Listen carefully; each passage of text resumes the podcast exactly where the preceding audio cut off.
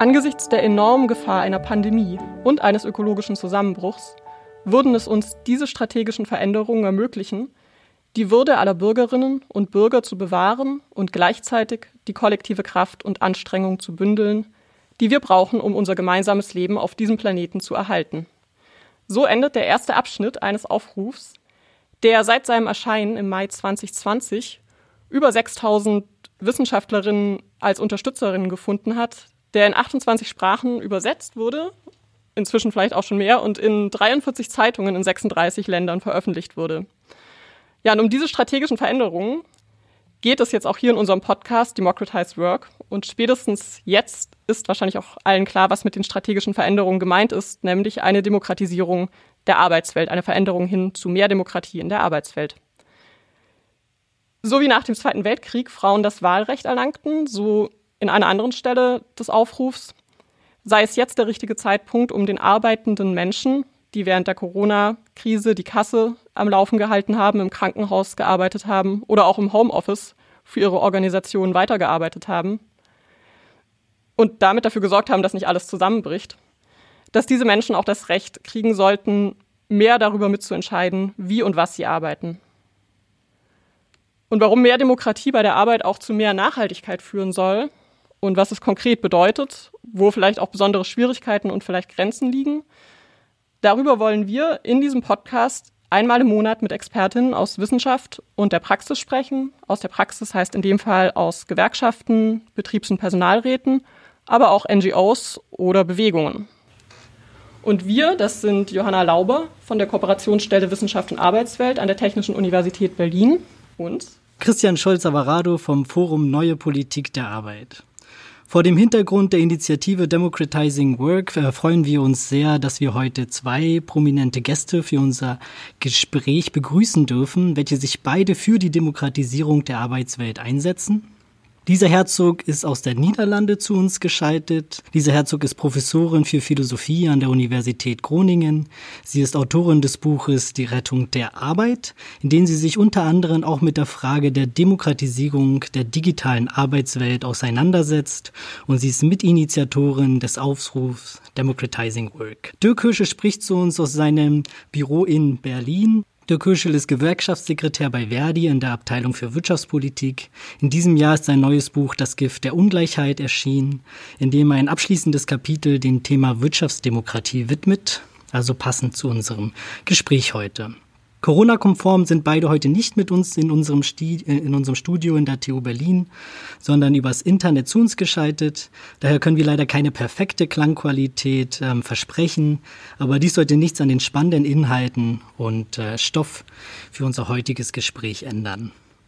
Lisa Herzog, wo hast du denn persönlich bei der Arbeit die Demokratie schon mal sehr vermisst oder, oder selbst erlebt und gesagt, das ist es, davon brauchen wir mehr?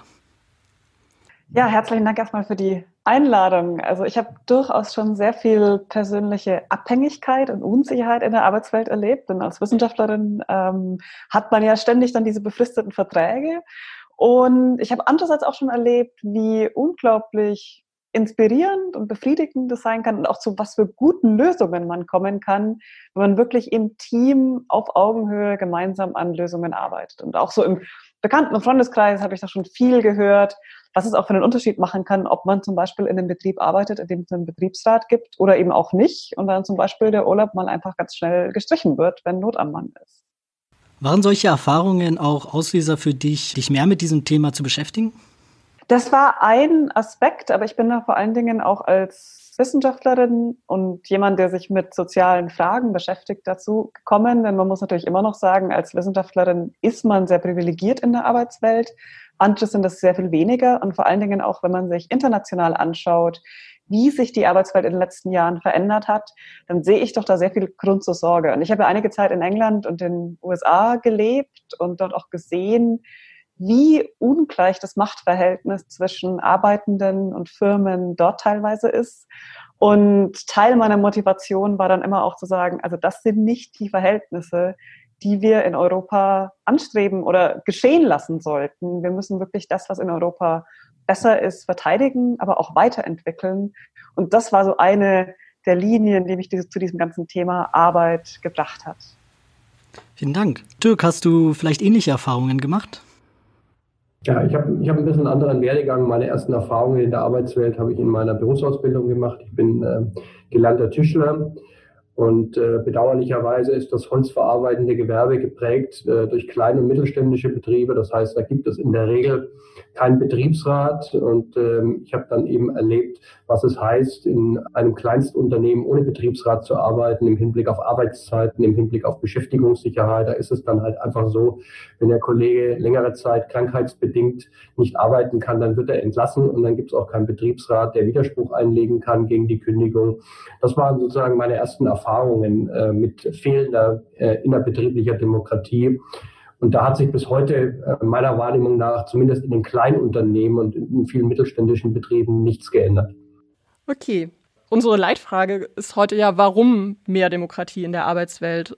Und wir fanden besonders spannend, dass in diesem Aufruf ja auch gesagt wird, dass mehr Demokratie in der Arbeitswelt auch dafür sorgt, dass die Arbeitswelt und die Gesellschaft insgesamt nachhaltiger werden kann.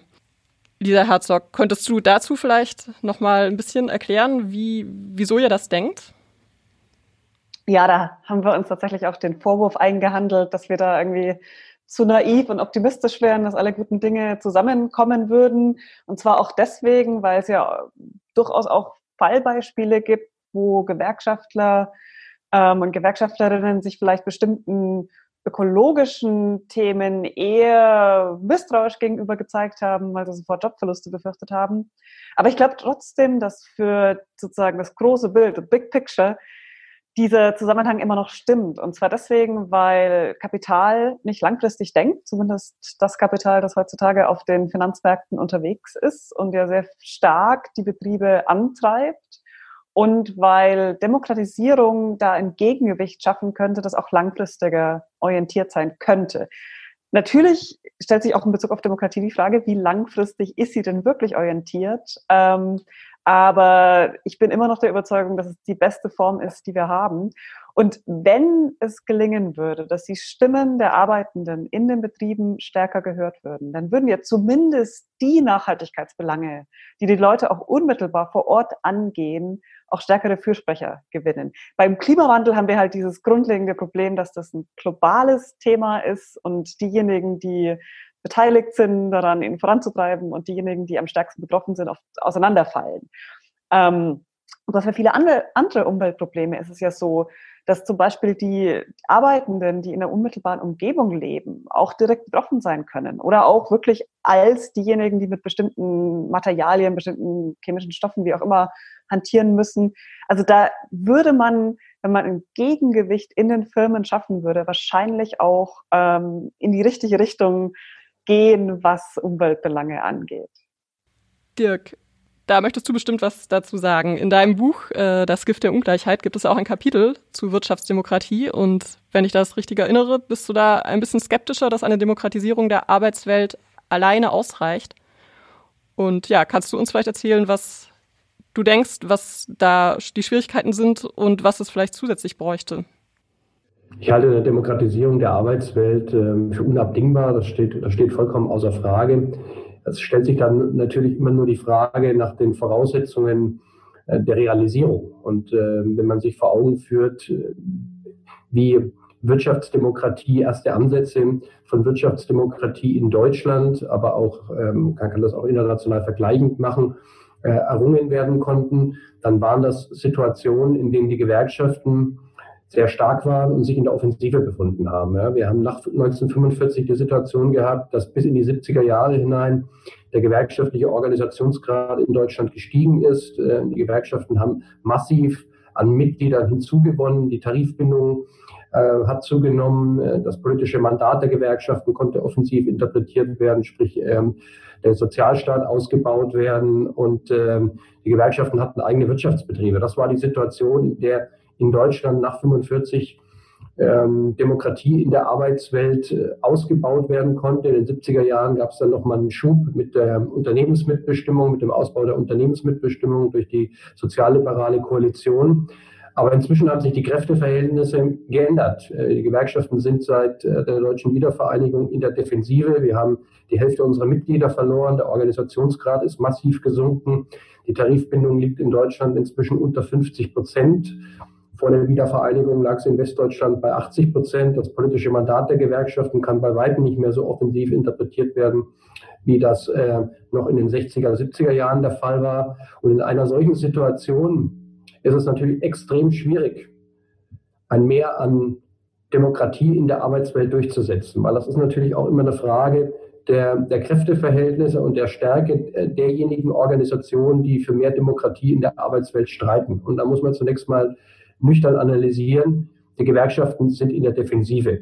Äh, die Position hat sich etwas verbessert in den letzten Jahren. Wir haben äh, über unterschiedliche gewerkschaftliche Strategien von Organizing, über Organisationsreformen bis hin zu Zusammenschluss äh, einzelner Gewerkschaften es geschafft, den Schrumpfungsprozess zu begrenzen. Aber wir schrumpfen weiterhin. Und in einer solchen Situation Unternehmensmitbestimmung auszubauen, äh, betriebliche Mitbestimmung auszubauen, ist ein sehr diplomatisch formuliert, ambitioniertes Projekt. Das heißt, man muss immer auch die Kräfteverhältnisse berücksichtigen. Und das ist der Grund, warum sozusagen in den innergewerkschaftlichen Diskussionen zunächst mal die Lohnfrage eine zentrale Rolle spielt und die Frage der Arbeitszeitverkürzung, aber die Frage des Ausbaus der betrieblichen Mitbestimmung und der Unternehmensmitbestimmung zwar diskutiert wird, aber sozusagen kein tagesaktuelles Ereignis ist.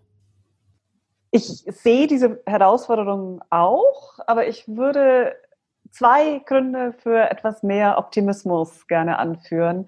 Das eine ist, dass spätestens jetzt durch Corona wirklich jedem klar geworden sein dürfte, dass das neoliberale Bild mit Shareholder Value und all diesen Dingen wirklich keine Legitimität mehr hat. Und der selbst aus sehr unerwarteten Zirkeln, sowas wie Weltwirtschaftsforum Davos, sonst wie jetzt irgendwie die Rede davon kommt, dass wir mehr Gleichheit, mehr Zusammenhalt, mehr Gerechtigkeit bräuchten. Und die Frage ist, wie könnte man es dann denn umsetzen? Und dann wäre Wirtschaftsdemokratie eben so eine Richtung. Und das Zweite ist, ähm, dass es ja auch noch andere Ansätze gibt. Ich nenne mal dieses breite Stichwort New Work, wo natürlich aus sehr unterschiedlichen Motiven heraus, aber doch so in der, in der beruflichen Praxis sehr partizipative Methoden auch eingesetzt werden. Ich will nicht sagen, dass es das Gleiche ist wie Mitbestimmung. Und ich glaube, viele der Firmen, die solche ja oft auch digital gestützten Methoden verwenden, die möchten das lieber nicht gerne rechtlich irgendwie kodifiziert sehen. Aber es führt doch dazu, dass auch eine, eine gewisse Generation an Arbeitenden eigentlich eingeübt wird in sehr partizipativen Methoden, wo dann die Frage, wieso brauchen wir jetzt hier eigentlich Chefinnen oder Chefs, äh, immer wieder sich auch stellt. Und das heißt, wenn es gelingen könnte, diese unterschiedlichen Kräfte stärker zusammenzuführen, dann würde ich da sehr viel Grund für Optimismus auch sehen. Solange die sehr äh, gespalten bleiben und das irgendwie auch sehr unterschiedliche Milieus vielleicht sind, wird es, glaube ich, schwierig sein, die politische Kraft zu entwickeln, die größere Veränderungen hier bräuchten. Vielen Dank, Lisa Herzog. Ich finde, es ist äh, sehr interessant, dass du von den neuen Formen von Partizipation sprichst. Ähm, könntest du uns denn ein Beispiel dafür nennen? Na, das hat jeder von uns wahrscheinlich heute auch schon fünfmal gemacht. Man stimmt sich über irgendwelche Chatprogramme mit anderen Leuten ab, man koordiniert, wer was macht. Das tun wir im Familienleben, in Freundeskreisen, ja, unter Bekannten ja inzwischen ständig und sowas wird zunehmend ja auch in Betrieben verwendet, dass eben man mit digitalen Tools zum Beispiel die Schichteinteilung regeln kann. Das heißt jetzt nicht, dass es keine Hierarchien mehr bräuchte, aber das zeigt doch, dass sehr vieles, wo man traditionell so gesagt hätte, ja, das ist genau die Funktion, für die wir die Chefinnen und Chefs brauchen, durchaus auch teambasiert laufen kann. Und wir sammeln da alle ständig Erfahrungen damit und manches wird sich auf Dauer bewähren, manches vielleicht auch nicht. Aber einfach weil die Transaktionskosten für horizontale Abstimmungen ähm, und, und Abstimmungsprozesse sinken, wird da vieles möglich und uns fällt im Alltag gar nicht auf, wie viel einfacher das eigentlich ist, als wenn da jetzt irgendwelche Aktenmappen im Rundlauf ähm, von Büro zu Büro getragen werden müssen. Dirgi, wie siehst du diese neuen Methoden aus, sagen wir, gewerkschaftlicher Perspektive? Ich bin zunächst mal Traditionalist. Das heißt, ich ähm, würde zunächst mal versuchen, auf den Strukturen aufzusetzen, die wir haben. Ja, äh, wohl wissend, dass diese Strukturen breite Bereiche unseres Wirtschafts- und Arbeitslebens nicht erfassen. Das heißt, ähm, ich würde zunächst mal darüber reden, wie können wir die betriebliche Mitbestimmung, die Unternehmensmitbestimmung ausbauen, die, ich habe es bereits gesagt, zweifelsohne auch ihre Defizite hat, äh, die von den Beteiligten äh, nicht immer äh, voll genutzt werden. Also die, die, die Spielräume, die die Unternehmensmitbestimmung bietet, werden von gewerkschaftlicher Seite und von betrieblicher Seite von den Beschäftigten nicht immer ausgenutzt, im positiven Sinne. Äh, das ist ein Problem, aber nichtsdestotrotz haben wir diese Strukturen. Ja, und ähm, der gewerkschaftliche Ansatz setzt erstmal darauf, diese Strukturen auszubauen. Das heißt, äh, Betriebsräte in die Lage zu versetzen, über Betriebsänderungen, Entlassungen, Arbeitszeit, äh, Personalbemessung mitzuentscheiden. Ja, das äh, geht es darum, die, die Rechte der Kolleginnen und Kollegen in den Betriebsräten und Personalräten zu stärken, auszubauen und die zweite große Ebene ist die Ebene der Unternehmensmitbestimmung. Ja, da reden wir darüber, dort ähm, wirkliche Augenhöhe herzustellen. Die haben wir aktuell nicht. Ähm, wir reden zwar immer wieder von paritätisch besetzten Aufsichtsräten, aber in Wahrheit äh, ist die Situation so, dass der Aufsichtsratsvorsitzende, der in der Regel von den Kapitaleignern gestellt wird, ein Doppelstimmrecht hat und faktisch äh, ist die Arbeitnehmerbank in der Minderheit. Das heißt, äh, Zielsetzung wäre zunächst mal, was die Unternehmensmitbestimmung anbelangt, dort äh, wirkliche Augenhöhe herzustellen, sprich Parität. Das heißt, das Doppelstimmrecht des Aufsichtsratsvorsitzenden abzuschaffen.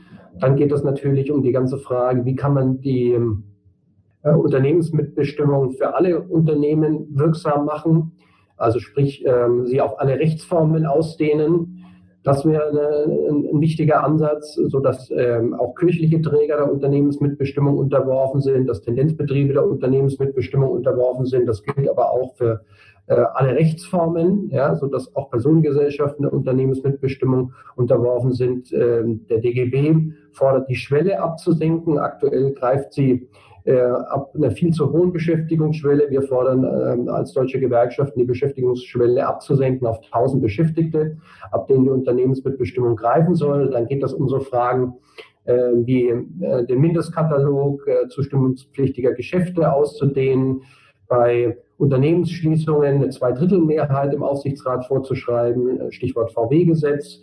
Und man kann darüber diskutieren, sollte darüber diskutieren, ob es nicht sinnvoll ist, in den Aufsichtsräten auch andere Akteure, zivilgesellschaftliche Organisationen zu platzieren. Also Stichwort Umweltverbände, Sozialverbände, Verbraucherverbände in den Aufsichtsräten zu platzieren, um so der Zivilgesellschaft äh, auch äh, eine stärkere Stimme zu verleihen. Weil am Ende des Tages sind Unternehmen auch öffentliche gesellschaftliche Veranstaltungen, ja, wo unsere, unsere Umwelt unmittelbar durch unternehmerisches Verhalten gestaltet wird. Und äh, da ist es auch nur legitim, dass neben den Beschäftigten eben auch andere zivilgesellschaftliche Organisationen über Unternehmensstrategien mitentscheiden. So, jetzt muss man aber wissen, dass ähm, das, über das ich jetzt gesprochen habe, betriebliche äh, Demokratie und ähm, Unternehmensmitbestimmung nur ein kleiner Ausschnitt unserer Arbeitswelt ist. Ne? Das heißt, bei der Unternehmensmitbestimmung reden wir über Pi mal Daumen 650 Unternehmen in Deutschland.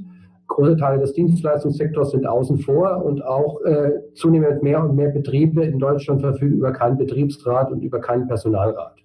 So, das heißt, äh, Lisa hat vollkommen recht. Wir müssen uns auch Gedanken machen, wie wir all die Bereiche, in denen solche Strukturen nicht existieren, ja, wie wir die demokratischer gestalten und äh, äh, wie man das äh, voranbringen kann. So, ne? Aber der traditionell gewerkschaftliche Ansatz würde erstmal da beginnen, wo wir Strukturen haben, die wir weiterentwickeln möchten und die wir ausbauen wollen. Das eine schließt aber das andere nicht aus, um nicht missverstanden zu werden. Ja, das ist ein spannender Punkt, wo ich sowieso auch nachfragen wollte, ob es eigentlich der Kirche schon eine Diskussion gibt über diesen Aufruf in den Gewerkschaften. Wird das wahrgenommen als etwas, was jetzt vielleicht nicht genau da anknüpft, wo die Gewerkschaften ihre tägliche Arbeit machen, aber was irgendwie in die gleiche Richtung weist?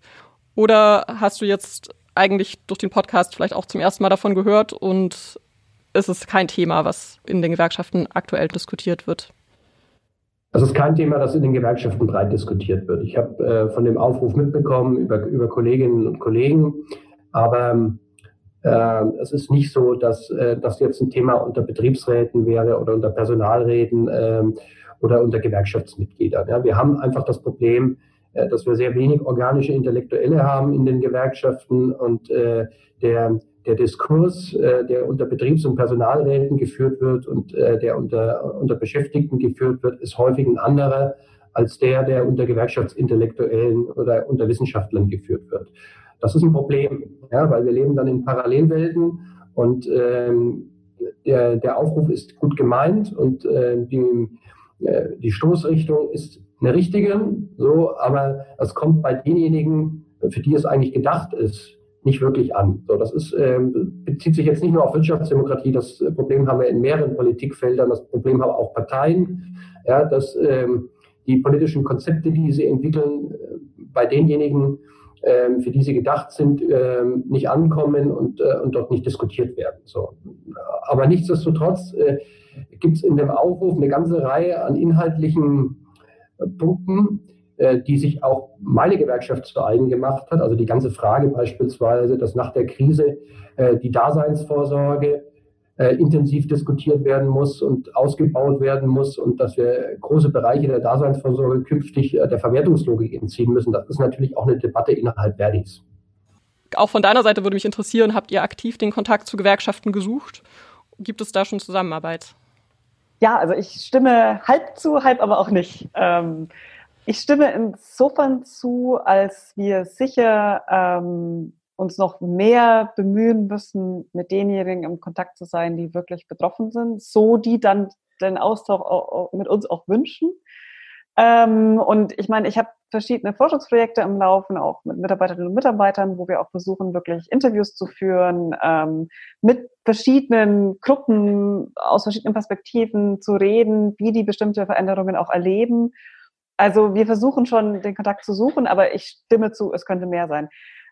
Der Punkt, wo ich nicht so ganz zustimme, ist, ähm, der Aufruf hatte ja, wenn man so will, auch ein bisschen etwas anderes Publikum, nämlich wirklich auch die gesamte Öffentlichkeit und auch die Politik. Und ähm, was wir in dem Aufruf auch machen wollten, war zu sagen, aus einer wissenschaftlichen Perspektive, sozialwissenschaftlichen, philosophischen Perspektive heraus, gibt es sehr, sehr gute Gründe, diese Anliegen, die die Gewerkschaften ja seit ja, Jahrhunderten eigentlich ähm, vortragen, wirklich mit Nachdruck zu vertreten. Und wir wollten in dem Sinne vor allen Dingen auch diejenigen erreichen, die, die es eben nicht schon so sehen und die eben vielleicht auch durch die Corona-Krise so ein bisschen ins Nachdenken gekommen sind, weil ja doch für viele gerade eher ja, besser verdienende Bürojobs sich die Arbeitswelt auf einmal sehr verändert hat, weil man auf einmal sehr stark gemerkt hat, man hängt ja irgendwie ab von all diesen Leuten, die einem da Dinge bringen oder ähm, eben im Supermarkt arbeiten und so weiter. Insofern war unser Ziel auch ganz bewusst, auf der Ebene ähm, ja die Corona-Situation so ein bisschen dafür zu nutzen, ähm, Bewusstsein zu schaffen für diese Themen. Was, was den Kontakt mit Gewerkschaften angeht, der ist da, aber ähm, zugegebenermaßen sind wir dann halt ähm, zum Beispiel auf europäischer Ebene mit dem Europäischen Gewerkschaftsverband im Gespräch oder mit Grundsatzbüros verschiedener Gewerkschaften. Das sind nicht die Leute, die wirklich in den Betrieben die Arbeit machen. Und das sehe ich auch weiterhin noch als so ein gewisses Problem, das wir da haben. Und ich versuche auch da irgendwie noch mehr, mehr Kontakt zu suchen, ähm, um einfach wirklich Dialog herzustellen. Wie sieht es denn mit den konkreten Forderungen eigentlich der Initiative Democratizing Work aus? Dirk Höschel hat schon davon gesprochen, ähm, von einer wirklichen paritätischen Mehrheit, die wir fordern sollten. In der Initiative wird von einem Zweikammersystem der Mitbestimmung inklusive Vetorecht gesprochen. Das klingt für mich gerade relativ ähnlich. Ähm, und es wird auch in einem anderen Kontext von einer Jobgarantie gesprochen. Vielleicht könntest du uns noch mal ähm, ein paar Worte dazu sagen, was wir uns darunter vorstellen könnten und warum wir diese Forderung machen sollten. Ja, genau. Also bei dem Zweikammern-Modell, das eine der Autorinnen, Isabel Ferreras, schon seit längerem vertritt, geht es im Grunde um was relativ Ähnliches zu dem, was Dirk jetzt gerade beschrieben hat, nämlich das deutsche Modell, aber wirklich auf Augenhöhe. Ähm, zwei Kammern impliziert ein etwas anderes Modell, nämlich da ist die Vorstellung, man hätte eine Kammer für die Kapitalseite und eine Kammer für die arbeitenden Seite, aber die müssten sich dann eben auch wirklich einig sein bei großen strategischen Entscheidungen. Und es könnte eben nicht von der Kapitalseite alleine aus was entschieden werden. In dem Sinne kommt man, glaube ich, wenn man das deutsche System nimmt, aber eben am Vorsitz was ändert und an dieser Doppelstimme was ändert, zu einem eigentlich vom Kräfteverhältnis her sehr ähnlichen Modell. Ähm, und ich muss auch sagen, in der internationalen Debatte ist es so, dass aus vielen Ländern damit sehr viel ja, so eine Mischung aus Bewunderung und Neid sozusagen auf das deutsche System geschaut wird, weil bei allen Problemen das immer noch im Vergleich zu vielen anderen Ländern natürlich eine sehr, sehr gute Situation ist mit sehr vielen Rechten für die Arbeitenden, also für die Arbeitenden, die in solchen Betrieben tätig sind, muss man immer dazu sagen.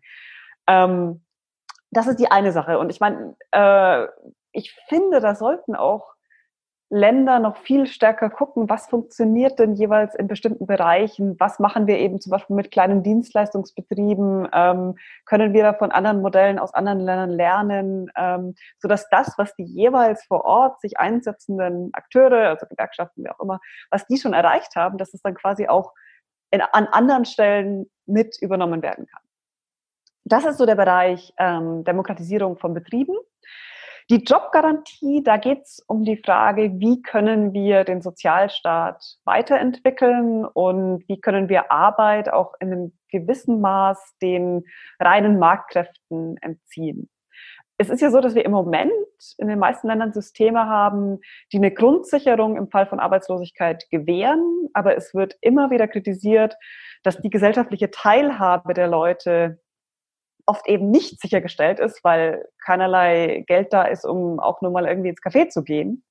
Und was die Jobgarantie machen möchte, das ist zu sagen, lasst uns doch zusätzlich zu so einer Grundsicherung öffentliche Beschäftigung anbieten, ähm, zum Mindestlohn, vielleicht auch höher, je nachdem, ähm, wo Leute, die das möchten, wenn sie arbeitslos werden, direkt in so einen öffentlich ähm, subventionierten Job gehen können und dann die ganzen sozialen Folgen von Arbeitslosigkeit, wo man ja inzwischen ganz viel drüber weiß, aus der Psychologie bis hin ja, zu den Auswirkungen für die Kinder und so weiter, dass man das dann alles vermeiden könnte, weil Leute sozusagen eine relativ durchgehende Arbeitsbiografie haben könnten. Und das dann im besten Fall kombiniert mit Weiterbildungsmöglichkeiten und dann der Rückkehr in den ähm, privatwirtschaftlichen Arbeitsmarkt irgendwann. Und das ist ein Vorschlag, das gibt's in Ansätzen in bestimmten Gegenden Indiens, hat sich, ja, es ist nicht so gut umgesetzt worden sozusagen, aber also das, da gibt's auch schon so die ersten sozialen Experimente dazu, aber es gibt's noch nicht so wirklich flächendeckend und auf eine gute Art und Weise umgesetzt, dass man sagen könnte, hier ist das Modell, lasst uns das übernehmen, sondern ich glaube, es ist ein Bereich, da brauchen wir Pilotstudien, Experimente, um zu sehen, wie das denn wirklich wirken könnte. Und ich finde es schon deswegen so einen bestechenden Vorschlag, weil es halt wirklich auch die Tatsache ernst nimmt, dass Arbeit für die Menschen nicht nur ein Mittel zum Geldverdienen ist, sondern eben es auch um die soziale Einbindung, um das Gefühl, sich nützlich machen zu können, um tätig sein, um all diese Dinge geht. Und insofern hoffe ich, dass wir da vielleicht bei manchen Leuten zumindest einen Anschluss gegeben haben, sich mal dazu mit zu beschäftigen, wie sowas denn aussehen könnte. Dirk, ähm, wie siehst du denn eigentlich diese Forderungen? Würdest du denen zustimmen? Würdest du sagen, das sind auch Gewerkschaftsforderungen oder sollten Gewerkschaftsforderungen sein? Ja, bezüglich des Kammersystems hat der Lisa zu Recht darauf hingewiesen, dass das ähm, einige Parallelen aufweist zur deutschen Mitbestimmung. Und wenn wir das, was wir in der Stahlindustrie haben, die Montanmitbestimmung, wo man von wirklicher Parität reden kann, wenn man das auf ähm, andere Unternehmen ausdehnen würde, dann hätten wir ein solches System, ja, wo, wo Beschäftigte und Kapitaleigner auf Augenhöhe über Unternehmensstrategien äh, entscheiden können, Unternehmensentscheidungen treffen können. Das wäre eine idealtypische Vorstellung. So, also da sind wir eigentlich ziemlich nah äh, beieinander. Ich würde das nicht Kammersystem nennen, sondern ich würde das ähm, Montanmitbestimmung nennen. Aber über Begrifflichkeiten müssen wir uns jetzt hier nicht, äh, nicht streiten. Das ist, also es gibt da einen, einen breiten inhaltlichen Konsens. Was die Frage des Rechts auf Arbeit anbelangt, ich würde es noch ergänzen, das Rechts auf gute Arbeit. Ähm, sind wir auch sehr nah beieinander. Ähm, das kann natürlich nur, Lisa hat es zu Recht äh, angedeutet, das kann natürlich nur die öffentliche Hand garantieren am Ende des Tages. Ja? Also, also private Unternehmen werden dazu nicht in der Lage sein und äh, am Ende des Tages ist dann der, der, der Staat, sind die Kommunen, sind die Länder, sind der Bund dann in der Verantwortung, äh, Erwerbslosen gute Beschäftigungsverhältnisse anzubieten, sodass äh, am Ende des Tages jeder die Möglichkeit hat, äh, einer guten Arbeit nachzugehen. Und Lisa hat ja den entscheidenden Punkt angesprochen. Also wir beide gehen davon aus, dass ähm, Arbeit identitätsstiftend ist, ja, dass Arbeit zentraler Lebensinhalt ist äh, und äh, dass Arbeit sehr wohl emanzipatorisch sein kann, wenn sie denn eben selbstbestimmt ist. Ja, und ein, ein Recht auf gute Arbeit könnte das eben ermöglichen, könnte das befördern. Und das ist hier eine viel attraktivere Alternative als das äh, viel diskutierte BGE beispielsweise. Ja? Also ein bedingungsloses Grundeinkommen stellt die Leute ruhig, ja, aber sorgt nicht dafür, dass sie sich in ihrer Arbeit selbst verwirklichen können. So, das muss eigentlich ein emanzipatorischer Anspruch von, von Gewerkschaftlerinnen und Gewerkschaftlern, von der politischen Linken sein, dafür zu sorgen, dass sich jeder in seiner Arbeit selbst verwirklichen kann. Und ein solches Recht auf gute Arbeit halte ich ähm, für, eine, für eine sehr progressive Forderung.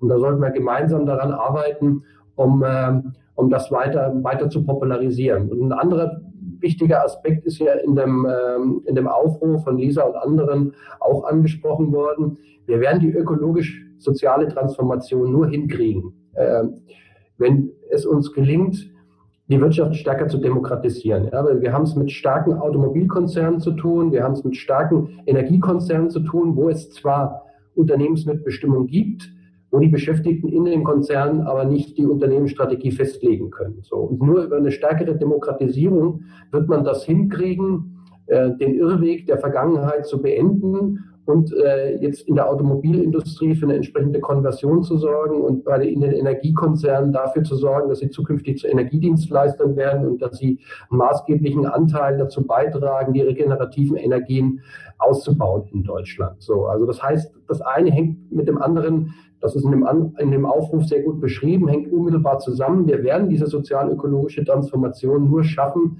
wenn wir große Bereiche der Wirtschaft stärker demokratisieren. Ja, und das muss man gemeinsam hinkriegen. Da sind Gewerkschaften gefordert, gemeinsam mit Umweltverbänden, mit Sozialverbänden, mit sozialen Bewegungen sich auszutauschen, äh, gegenseitiges Verständnis zu wecken ja, und sich dann auf einen gemeinsamen äh, Forderungskatalog, auf eine gemeinsame politische Agenda zu einigen. Und da sind die genannten, von mir dieser genannten Punkte, Recht auf gute Arbeit, äh, und Ausbau der Mitbestimmung sind natürlich wichtige, wichtige Komponenten neben vielen anderen.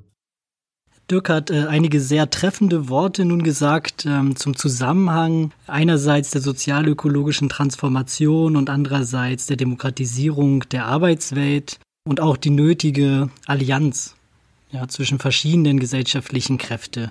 Die Frage ist natürlich, äh, Forderungen sind eine Sache, die andere Sache ist die Umsetzung. Vielleicht könnt ihr abschließend jetzt für den Podcast noch mal kurz nennen, was ihr glaubt, was die ersten wichtigen Schritte sein sollten, damit wir diesen Weg gemeinsam gehen könnten. Ha, wenn ich die Antworten hätte, würde ich jetzt sofort äh, hingehen und Parteien beraten. Nein, ich, ich denke, es ist eine Problematik, die uns in den Diskussionen auch nochmal sehr klar geworden ist in unserer Arbeitsgruppe zu dem ähm, Aufruf, das ist von Land zu Land sehr unterschiedlich, wo die Länder gerade stehen und was dort gerade am drängendsten ist.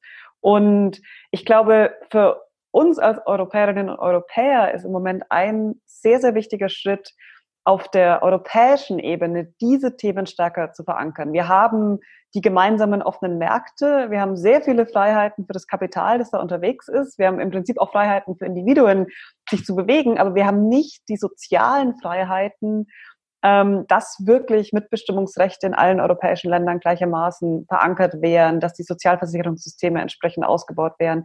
Also ich glaube, äh, glaube eine sehr, sehr wichtige Sache wäre in den Green New Deal der Europäischen Union, der jetzt schon offiziell beschlossen wurde und ähm, an dem noch rumdiskutiert wird, da auch diese Elemente der Demokratisierung und Dekommodifizierung von Arbeit mit reinzubringen und auch zu schauen, dass auf europäischer Ebene nicht eine Unterminierung und quasi so ein gegenseitiger Wettbewerb, der die Standards senkt, in Bezug auf gute Arbeit stattfindet, sondern dass Europa quasi der Kontinent ist, auf dem nicht das Kapital und nicht eine totalitäre Staatsmacht herrscht, sondern wirklich auch ähm, die, die Bürgerinnen und Bürger in ihren Rechten da entsprechend geschützt sind. Vielleicht mal so viel. Vielen Dank, Lisa, für die abschließenden Worte. Dirk, was hättest du dazu zu sagen? Ja, aus meiner Sicht äh, besteht eine solche Allianz des Fortschritts, wie bereits gesagt, aus Gewerkschaften, aus Umwelt- und Sozialverbänden, aus äh, sozialen Bewegungen, nicht zu vergessen progressive Parteien. Und ähm, die Agenda müsste aus meiner Sicht im, im Wesentlichen aus drei Punkten bestehen. Das ist zum einen die Stärkung der Verhandlungsmacht von Beschäftigten, also die Stärkung gewerkschaftlicher Durchsetzungsmacht durch eine neue Ordnung auf dem Arbeitsmarkt. Da gehört dann alles dazu von Tarifverträgen für alle über Mindestlohn 12 Euro, Zurückdeckung prekärer Beschäftigung bis hin zur Überwindung von Hartz IV. Zweiter Punkt wäre Ausbau des Sozialstaates. Da reden wir über mehr öffentliche Investitionen in Bildung, in das Gesundheitswesen, äh, in Wohnen, aber natürlich auch äh, den Ausbau der Daseinsvorsorge, die Entziehung der, der Daseinsvorsorge einer, einer Verwertungslogik. Und der dritte Punkt, ebenso wesentlich, wäre der ökologische Umbau, also ein Zukunftsinvestitionsprogramm, Ausbau des öffentlichen Nahverkehrs, ähm, Ausbau der regenerativen Energien, ökologische Landwirtschaft. Und wenn man das zusammennimmt, glaube ich, ist das eine Agenda, hinter der sich breite gesellschaftliche Kräfte versammeln können, in der eine solche Allianz des Fortschritts sich versammeln kann. Wenn man das sozusagen dann auch noch verbindet mit einem Ausbau von, äh, von betrieblicher Demokratie, die ja natürlich auch eine Voraussetzung ist, äh, um äh, diese Forderungen durchzusetzen, dann sind wir auf einem guten Weg. Aber die, die Herausforderung besteht jetzt erstmal darin, aus der Defensive herauszukommen. Ich habe ja eingangs beschrieben, dass die Gewerkschaften, was ihre Mitgliedschaft anbelangt, weiterhin schrumpfen dass äh, auch die Tarifbindung weiterhin erodiert, dass auch große äh, progressive Parteien, wie beispielsweise die Sozialdemokratie, sich in der Defensive befinden, äh, dass ähm, einzelne soziale Bewegungen sich in der Defensive befinden. Wir müssen gemeinsam gucken, dass wir ähm, aus dieser Defensive rauskommen. Und äh, der erste Schritt ist, miteinander zu reden, sich äh, auf ein gemeinsames Programm zu verständigen.